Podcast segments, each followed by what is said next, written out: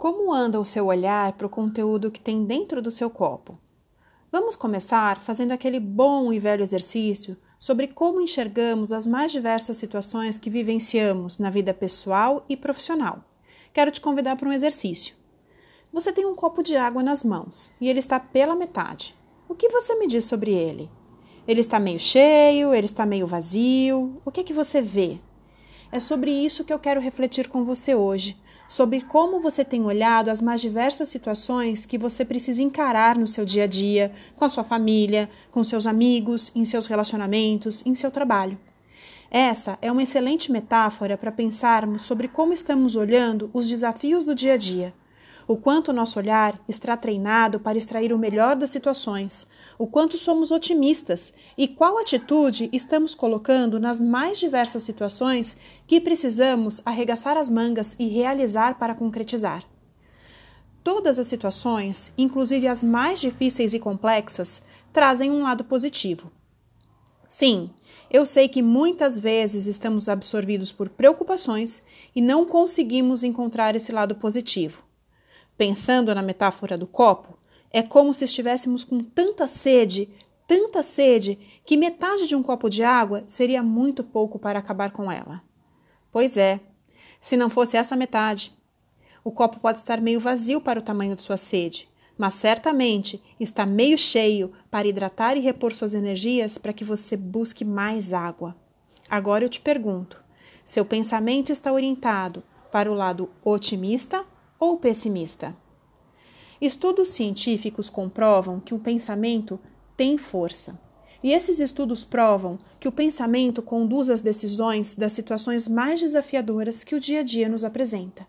Por isso, treine seu pensamento para olhar o copo sempre meio cheio. Ou seja, treine seu pensamento para olhar com otimismo. Vou compartilhar agora com você cinco boas razões para ser otimista. 1. Um, Enxergar o copo meio cheio te convida a lutar pelo que você quer. Só o fato de lutar para alcançar um objetivo faz com que nós nos sintamos cheios de vida. Não ter sonhos torna a vida sem graça. Faça do seu sonho uma meta possível. Estabeleça um prazo real para alcançá-la e lute todos os dias para isso. Enxergar o copo meio cheio te traz novos aprendizados. Tenha um olhar otimista para as situações e compreenda que não existe fracasso reconhecer seus erros, equívocos, desafios não superados e metas não alcançadas. Tire dessas situações o peso do fracasso e tenha a capacidade de olhar o lado positivo desta situação, que é o aprendizado. A conquista é construída sobre uma base de erros corrigidos e deficiências superadas. Em todos os erros existe um ensinamento, e em cada ensinamento existe um crescimento pessoal e profissional. Enxergar o copo meio cheio é ser honesto com você mesmo. Ser honesto com você mesmo significa deixar para trás aquelas velhas desculpas. É uma atitude que exige uma dose de coragem, porque implica em não se esconder, mas sim encarar a vida de frente e com sinceridade. Admitir os próprios erros significa que você está aberto para aprender com eles, uma atitude que te fortalece e te transforma. Enxergar o copo meio cheio é não se comparar. Quando nos comparamos com o outro, distorcemos nosso pensamento e despejamos uma dose de veneno no coração. Nós somos incomparáveis. Não existe uma forma de medir quem é melhor ou pior em termos humanos. O verdadeiro otimismo nasce da compreensão dessa realidade. Ninguém é mais e nem mesmo do que o outro. Somos pessoas diferentes, constituídas de formas diferentes. 5. Enxergar o copo meio cheio é se automotivar.